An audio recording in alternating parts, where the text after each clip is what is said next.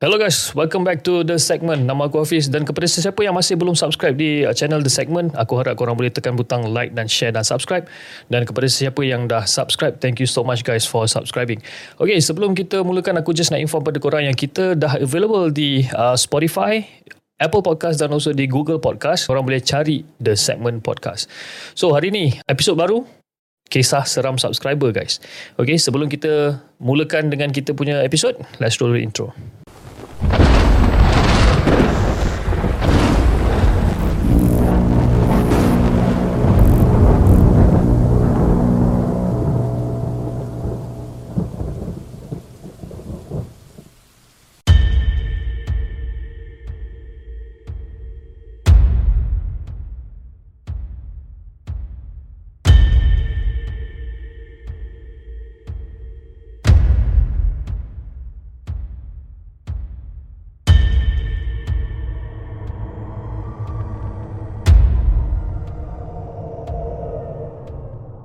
Okay guys, so basically uh, kali ni aku nak membawakan korang uh, satu kisah seram subscriber yang datangnya daripada Kak Nurul. Kak Nurul ni uh, dia berasal daripada Perak, suri rumah sepenuh masa dan dia memang tonton channel The Segment dan dia kata dia suka dengan uh, kisah-kisah seram subscriber yang lain dan dia decided untuk join dan share dia punya cerita. Okay guys? So guys, Kak Nurul, uh, apa yang Kak Nurul nak share sebenarnya uh, adalah uh, pengalaman seram dia masa tu dia ketika dia uh, zaman remaja lagi lah. Okay. Basically masa dia muda remaja, dia masih bertinggal dengan uh, mak ayah dia. Dia nak ceritakan tentang apa yang jadi dekat rumah parents dia lah masa tu dekat Perak. Untuk bagi korang gambaran uh, rumah parents dia ni, dia adalah merupakan sebuah rumah teres. Okey, rumah teres yang biasa uh, ada lebih kurang dalam tiga bilik tidur. Okey. Ruang tamu rumah dia ni agak agak sederhana. Walaupun ruang tamu dia agak sederhana tapi cukup untuk tampung ataupun cukup untuk memberi perlindungan pada enam anak beranak ni. So nak jadi nak, nak, nak bagi korang gambaran yang lebih jelas macam mana layout rumah dia. Okay. So basically bila masuk pintu rumah dia, dua bilik hadapan tu basically ada ruang tamu, dua bilik depan tu adalah bilik parents dia dengan bilik adik-adik dia. And Kak Nurul ni punya bilik adalah di belakang Okey, di belakang bersebelahan dengan dapur. Okey, basically dua bilik depan tu dia bertentangan dengan hall ataupun bertentangan dengan ruang tamu. Bilik Kak Nurul ni bilik belakang. Aku rasa mungkin dia sukakan privacy. Dia duduklah di bilik belakang bersebelahan dengan dapur. So, uh, kisah yang Kak Nurul nak ceritakan ni ataupun nak kongsikan dengan kita ni basically terjadi pada tahun 2001. Ini mengisahkan tentang seekor puntianak, guys. Okey.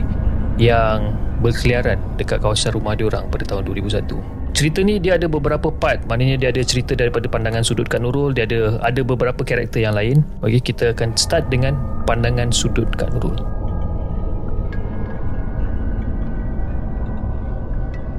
Terjadi pada tahun 2001 and macam biasa is weekend. Weekend maknanya Sabtu Ahad tak sekolah and Diorang adik-beradik decided untuk tidur lambat Tidur lewat you know. Dah lepas pukul 12 malam Still tengok TV Layan movie dan sebagainya. Dan Kak Nurul finally kata Ucap okay Dia dah mengantuk And dia nak masuk tidur. Dia pun berjalan ke Ke ke bilik dia And dia pun dah Siap sediakan katil dia Tepuk-tepuk bantal dia Nak tidur apa Dia pun baring. Dia tengok jam pun dalam pukul 2.30 2.45 macam tu lah. So dia dah hampir tertidur guys. Dia dah hampir tertidur Mata dia dah kuyu Dah, dah terlelap. Dia terlelap sekejap Tiba-tiba dia terkejut dan dia terkejut tu Masa time dia terkejut tu Dia dikejutkan oleh bunyi gendang yang sangat kuat ha. Bunyi macam orang main tong drum Kau tahu tong drum yang tong-tong drum besi tu kan? Bunyi macam orang tengah duk main tang tong tang tong tang tong tang And dia rasa bunyi tu dekat belakang rumah dia lah. Sebab dia bilik dia sebelah dia dapur dan dekat belakang tu ada tingkap kan. Dalam bilik dia tu ada tingkap. So bunyi tu datang daripada belakang uh, arah belakang rumah dia orang ni. And bunyi tu bising ah, bising bunyi sampai nak dekat 5 minit, 10 minit bunyi tungtang tungtang tungtang. Tapi yang dia heran ya, Kak Nurul ni heran. Tak ada satu pun jiran yang keluar pergi marah orang yang tengah main gendang ni. Tak ada satu pun. Jadi dia pun pelik sama dia dia seorang je ke yang dengar ataupun ada jiran-jiran dia lain juga yang dengar. Cuma Kak Nurul ni dia tak dia tak dia orang kata dia tak berani untuk untuk selak tingkap untuk tengok apa yang berlaku dia tak berani. Kan? Apatah lagi keluar bilik dia pergi ke dapur dan buka pintu dapur, buka pintu belakang nak tengok apa jadi kat belakang. Lagilah tak berani sedangkan buk selak selak tingkap pun tak berani kan. Kak Nurul ambil pendekatan Okay whatever Aku malas nak layan Dia pun macam Okay lah Nak tidur balik lah dalam hati dia membara lah sebab yelah pukul 3 pagi kot dia nak tidur kan. And dalam hati dia pun macam cakap macam ish budak mana lah kan yang duk main gendang ni. Tengah-tengah pagi buta 3 pagi kan. Bunyi kuat pula tu kan. Dia, dia macam okay lah dia malas nak fikir banyak dia pun nak tidur. Tapi sebelum dia nak tidur tu guys dia teringat satu benda tau. Dia teringat satu benda whereby dekat belakang rumah dia ataupun dekat lorong belakang rumah dia tak ada pun tong-tong yang terbiar tak ada. Rumah jiran dia pun tak ada tong-tong yang terbiar. Memang sebab dia dia orang lama dekat situ. Jadi dia tahulah kawasan kawasan dia macam mana kan. Dia dia dia baru teringat yang eh mana ada tong-tong besi ataupun tong-tong drum dekat kawasan rumah aku ni? Memang tak ada. So dia dah start pelik guys. Tapi sebabkan dia malas nak layan mungkin sebabkan dia mengantuk sangat. So dia pun macam okey lah. Buat ada dan dia pun balik. Tak sampai 2 minit 3 minit bunyi tong drum tu berhenti. So macam dia kata macam ah, okay finally berhenti ya benda ni. So dia pun okay. Nak tidur. So tengah dia betul-betul kat bantal dia pak pak betul-betul kat bantal dia nak nak nak letak kepala. So by the time dia letak kepala dia dia tutup mata tiba-tiba dia dengar macam bunyi suara yang mendayu-dayu. Ha. Okay guys. Korang dengar eh. Suara ni dia ada tiga part. The first part bunyi macam mendayu-dayu seolah-olah macam ada satu melodi yang dinyanyikan. Kalau macam cerita Pontianak famous dengan lagu Pontianak Harum Sundal Malam eh, macam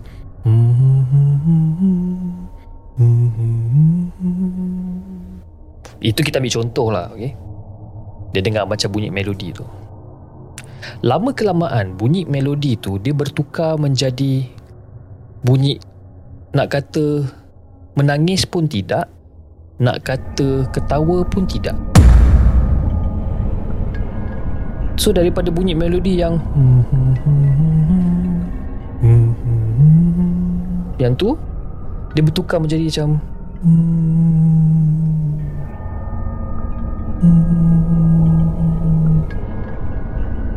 Oh. Meremang belum rumah aku ni. So Kak Nurul ni dalam hati macam Eh betul ke benda yang aku dengar ni kan? And Dia tak nak fikir banyak.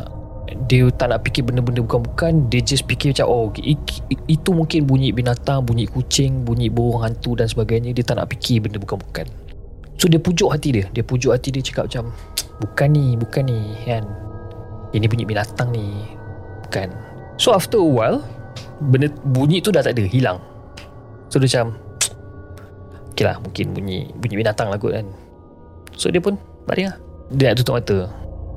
By the time dia nak tutup mata Bunyi tu lagi sekali. Tapi bunyi tu Lagi kuat daripada yang sebelum ni. Dan dia tak ada bunyi melodi dah. Dia bunyi macam Bunyi macam tu. Dia tak ada cerita banyak guys. Nurul cabut selimut dia Lompat daripada katil Terus lari daripada bilik belakang Terus lari pergi ke bilik mak bapak dia ke depan. Terus terjah masuk bilik mak bapak dia ke depan. Bila dia terjah bilik mak bapak dia ke depan Obviously aku sebagai parents pun Kalau anak aku terjah masuk Dah tentu aku macam Tanya eh kau kenapa kan?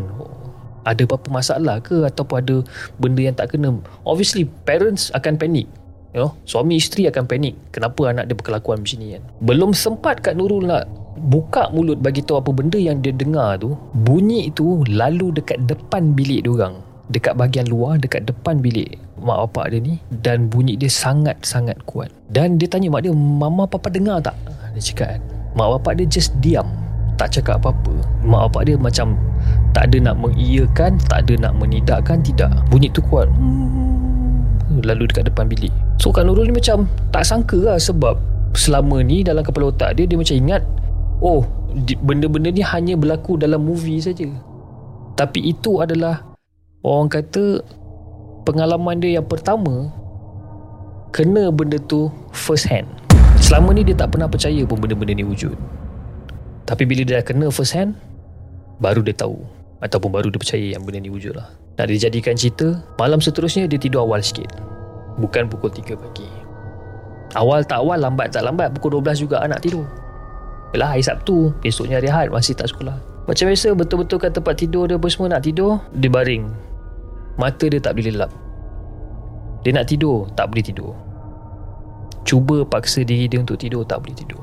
Dan tiba-tiba dia terdengar bunyi pelepah daun kelapa yang banyak bergeser-geser dekat atas bumbung rumah. Kau tahu kan guys, korang tahu kan pelepah kelapa kan? Besar. Dekat atas bumbung rumah. Serap, serap, serap, serap, serap, serap.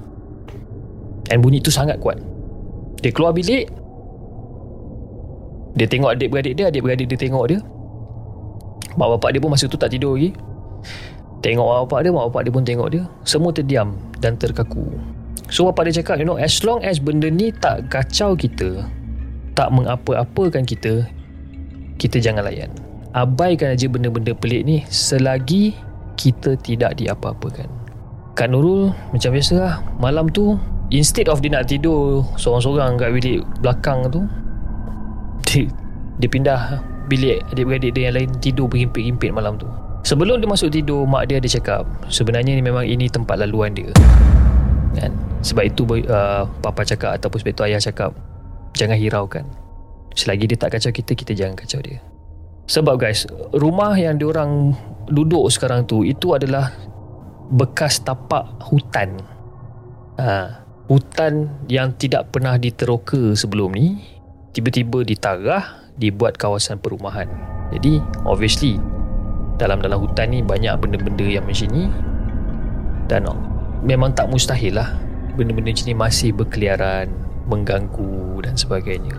So, masa waktu waktu kawasan perumahan ni dibina, banyaklah sektor-sektor pembangunan lain pun tengah dibina juga. Ada orang tara-tara-tara-tara hutan ni dan orang start bina.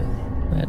So memang orang kata tak pelik lah kalau ada kejadian-kejadian yang mistik, kejadian-kejadian yang menakutkan berlaku at some certain point of time. So guys, dalam beberapa hari ada benda yang berlaku pada jiran sebelah rumah dia ni. Jiran sebelah rumah dia ni nama dia Pak Din. Pak Din ni pula dia jenis yang suka sabung ayam. Ha, itu hobi dia. Pak Din ni. Setiap malam Pak Din ni memang akan lepak lah. Lepak depan rumah untuk tengok ayam-ayam dia ni. Kan? Champion-champion fighter-fighter ayam dia ni. Kan? Orang main sabung ayam confirm kan? dia ada 2-3 ekor yang fighter. So tengah leka Pak Din ni duk main dengan ayam dia ni you know ber, orang kata belai ayam dia main-main bagi makan dan sebagainya pap-pap dah pukul 11 malam Pak Din ni tak sedar pun. Waktu berjalan dah pukul 11 malam. So Pak Din pun berhenti relax. Duduk kat kerusi malas dia. Ada kopi. Tengah isap okok isap okok So masa Pak Din ni tengah isap rokok Dia ada rasa macam ada sesuatu benda yang lalu dekat atas kepala dia. Tapi dia tak nampak Tapi dia rasa macam ada satu angin yang lalu Macam sup, Dekat atas kepala. Dia dapat rasa lah benda tu. And masa dia tengah isap rokok tu Kita duduk lepak depan rumah kan? Korang, korang bayangkan eh? Kepada sesiapa yang yang yang yang yang tahu. Kalau korang kalau korang isap rokok dekat luar rumah dengan kawasan yang tak ada angin bila kita isap rokok asap tu dekat situ je lah. Betul tak? Asap tu boleh kat situ? Tapi masa dia isap rokok Asap tu dekat situ Tiba-tiba asap tu macam Bergalih arah. Seolah-olah ditiup angin. Sedangkan tak ada angin pun dekat situ. Pak Din being Pak Din Dia buat bodoh Dia buat dia So tengah Pak Din lepak kat luar Tengah isap rokok Tengah minum kopi Hirup secawan kopi dia. Kali ni Pak Din dengar bunyi kibasan kain. Keram, keram, keram Korang tahu kan bunyi kain berkibas macam mana kan? Perang, perang, perang itu Pak Din dah tak sedap hati. So Pak Din masa tu tengah lepak kat luar Tengah lepak kat luar Tengah isap you know? Dia rasa benda-benda macam ni. And Pak Din tergerak hati Untuk tengok ke atas. Kan Macam What is going on Kan? Apa hal ni? Ada angin lah Ada bunyi kain Berkibas lah apa semua. So by the time Pak Din tengok atas Mata Pak Din terbeliak Macam tu. Tengok macam oh, Terbeliak. Dia nampak Pontianak dekat atas kepala dia tengah bermain-main dekat atas kepala dia. Kau tahu kan macam mana dia bermain-main? Macam dia terbang Macam tu. Dengan kain dia Dengan rambut dia Time tu Pak Din tak banyak cerita guys Campak kokok Cawan kopi tah ke mana Slipper tah ke mana Terus lagi masuk rumah Kan Punya cuak Pak Din ni So Keesokan harinya Pak Din bercerita benda ni dengan family Nurul lah. Sebab itu Nurul dapat tahu cerita ni kan. Kak Nurul dapat tahu cerita ni. Dia bercerita benda ni. Belum sempat benda ni reda guys. Belum sempat benda ni reda dengan pengalaman seram Pak Din yang Pak Din ternampak Pontianak tu.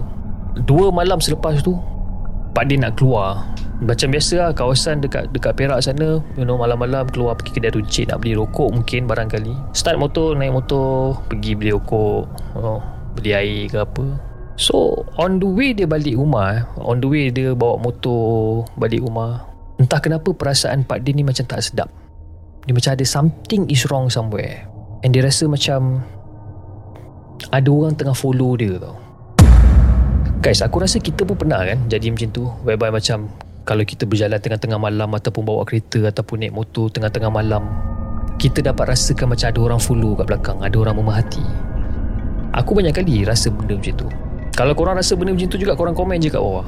Berbalik pada cerita Pak Din ni Dia tengah bawa motor Dan dia dapat rasakan yang macam Ada orang Tengah memerhatikan dia dari jauh Nombor one. Nombor two Dia terasa macam ada orang Follow dia daripada belakang. Membawa Dengan okok kat mulut dia kan Bawa. Prem Bawa. So Pak Din ni dia beranikan diri lah. Dia betulkan side mirror dia. Time dia tengah betulkan side mirror dia ni guys. Masa tu jalan kawasan macam agak gelap sikit lah. So bila kalau dia betulkan side mirror pun Dia tak nampak apa pun kan. So Dia membawa macam biasa And then Bila dia lalu dekat kawasan yang bercahaya sikit Dia betulkan lagi sekali side mirror dia ni. Bila dia betulkan side mirror dia ni guys Dia nampak ada satu benda putih. Seolah-olah macam kain terbang daripada belakang. Dek, dekat dekat side mirror tu nampak macam kecil je lah benda tu. Benda tu laju bergerak menuju ke arah Pak Din. Seolah-olah macam tengah kejar Pak Din daripada jauh. Macam tu. Dia nampak dekat side mirror tengah bawa ish apa benda ni kan dia pulas. Dia pulas pulas pulas. Pak Din ni orang kata rider lah malam tu memang bawa selaju mungkin. Tapi Pak Din sedar satu benda. Lagi laju dia bawa lagi laju benda tu kejar. So Pak Din ni tengah 50-50 sekarang. Sama dia dia nak bawa laju ke dia nak bawa perlahan? Dia pun tak tahu Kan? Laju dia bawa Lagi laju benda tu kejar. So Bila Pak Din tengah bawa laju apa semua Dan Pak Din finally Dia decided Okay Aku nak berhentikan motor aku Dan aku harap tak ada apa-apa yang berlaku. Itu kata-kata Pak Din. So tengah bawa laju Dalam 80 ke 100 km per hour Dia tengah bawa ni. So dia slowkan motor dia. So by the time dia slowkan motor dia Belum sempat dia berhenti Dia nampak Pontianak tu lalu sebelah dia. Dan masa Pontianak tu lalu sebelah dia Pontianak tu sempat Menoleh muka pada Pak Din Sambil melemparkan satu senyuman yang sangat sinis Ah, Kau faham kan senyuman yang macam mana Yang sangat sinis Terbang dari tepi Pandang muka Pak Din Senyum Sinis saya senyum dan masa tu Pak Din hanya tawakal lillahi ta'ala. Dia tawakal je, janganlah jadi apa-apa kat dia malam tu. Mulut Pak Din tak berhenti-henti. Baca ayat kursi, baca Al-Fatihah, segala surah apa yang Pak Din boleh hafal, apa yang Pak Din boleh baca, dia baca. So by the time Pak Din sampai rumah, muka Pak Din pucat lesi. And isteri Pak Din tanya, Abang kenapa bang? Abang okey ke tak? Pak Din tak cakap apa-apa pun Dia hanya diam seribu bahasa Dan dia duduk dekat kerusi Luar rumah tu dia duduk Dan dia termenung je So bini Pak Din ni pun Tengok keadaan husband dia Ataupun tengok keadaan suami dia Yang macam tak tentu arah ni Masuk dalam buatkan satu air kopi apa semua Hidangkan untuk Pak Din Pak Din ambil air kopi tu dengan tangan menggigil Cuba untuk minum untuk tenangkan hati dia. So lepas Pak Din dah habis minum, dia letak cawan dia, dia terus masuk dalam tidur. Keesokan harinya barulah Pak Din cerita dekat isteri dia apa yang sebenarnya terjadi pada diri Pak Din. Dan cerita itu disampaikan kepada family Kak Nurul. Tapi bila cerita tu dah diceritakan kepada isteri Pak Din isteri Pak Din jenis yang takut. Cerita kat jiran cerita dekat kawan dan sebagainya benda tu hebah ataupun benda tu merebak berita tu merebak ke satu kampung So Bila cerita tu dah Kecoh satu kampung Bermacam-macam lagi kejadian yang berlaku Dekat area Kawasan rumah Kak Nurul ni Selama beberapa bulan. Yang jumpa Pontianak Yang jumpa Langsuwe Macam-macam. And After a few months Benda tu reda. Benda tu macam Dah tak kedengaran lagi Orang kena kacau mungkin disebabkan orang-orang kampung mungkin orang dah buat solat hajat ataupun dah cuba untuk ikhtiar buat pagar dan sebagainya. Dan keadaan kampung tu ataupun keadaan kawasan tu dah kembali normal lah. Tak ada gangguan lagi. Bagi aku cerita ni best guys. Dan thank you so much Kak Nurul sebab kongsikan kisah seram Kak Nurul pada tahun 2001 thank you so much Kak Nurul. Apa yang aku boleh ambil daripada cerita ni adalah bila kita ganggu kawasan orang orang akan marah. Okay. aku akan ambil konteks orang lah. Okay. kita masuk tempat orang tanpa kebenaran tanpa salam dan sebagainya orang akan marah. Sebab itu adalah tempat tinggal diorang sama juga dengan makhluk-makhluk Allah ni yang lain tak kira jin tak kira binatang atau sebagainya. Kalau kita ganggu tempat tinggal orang sedikit sebanyak itu meninggalkan kesan yang buruk kepada orang sekeliling. Macam aku dekat area Shah Alam. Dulu kat sini hutan yang di yang yang telah diusahakan oleh Saim Dabi. Ada juga kisah-kisahnya yang berlaku dekat area rumah aku ni ada. Tapi itulah nanti kita cerita on the next next next next next episode lah kot kan? Sebab ramai orang datang share cerita dengan dia segmen ni you know. Tapi kalau korang nak share cerita korang dengan dia segmen why not? Korang hantar email kepada this hello segment at gmail.com ataupun korang boleh DM kita dekat Instagram at hello segment anyway guys aku rasa itu saja perkongsian aku untuk malam ini. Kalau korang suka konten yang aku ceritakan ni jangan lupa tekan butang like, share dan subscribe. Tinggalkan komen di bawah apa-apa feedback ataupun apa-apa teguran yang korang nak lakukan yang korang nak buat korang tinggalkan je komen di bawah. Aku akan cuba sedaya upaya aku untuk membalas setiap komen yang ada. So far Alhamdulillah aku balas setiap komen yang ada. Selagi boleh aku balas. Okay, tapi kalau aku terlambat balas ataupun terlepas pandang aku minta maaf sangat-sangat guys. Okay. aku ni jenis orang yang kalau korang nak tegur kita ni orang Melayu guys. Kita ada adab kita kan? Maknanya kalau kita nak tegur orang kita tegur orang dengan penuh adab. Jangan terlalu kurang hajar jangan menggunakan kata-kata kesat kata-kata negatif. Itu bukan tegur itu kecaman. Kecaman dan teguran adalah dua benda yang berbeza guys. Aku pernah je kena kecam dekat dekat channel segmen ni kan? Tapi aku fikir balik kan? Macam tak apalah. Kalau dia rasa dia lebih baik dari aku aku tak nak buat apa guys. Aku hanya manusia biasa yang penuh dengan kesilapan yang penuh dengan kelemahan. Tapi aku cuba sedaya upaya hari demi hari untuk memperbaiki kelemahan aku. Ada juga kakak-kakak yang tegur Hafiz kalau boleh jangan vape you know masa tengah buat konten aku dari tadi pegang ni guys. Kan? Nak vape tapi aku teringat pesan kakak tu you know kita kena jadi apa kena jadikan contoh yang terbaik untuk anak-anak muda yang bawah umur 18 tahun ni kan. Sebab ramai je orang-orang muda yang tengah tengah tengok konten the segment. Thank you so much guys. Tanpa korang aku rasa tak the segment takkan sampai ke tahap apa yang kita sampai sekarang ni. Ini pencapaian kita bersama kan? Ok lah guys. Aku tak nak membebel lagi. Ok jangan lupa like share dan subscribe channel the segment dan kita akan jumpa lagi on the next coming episode. Assalamualaikum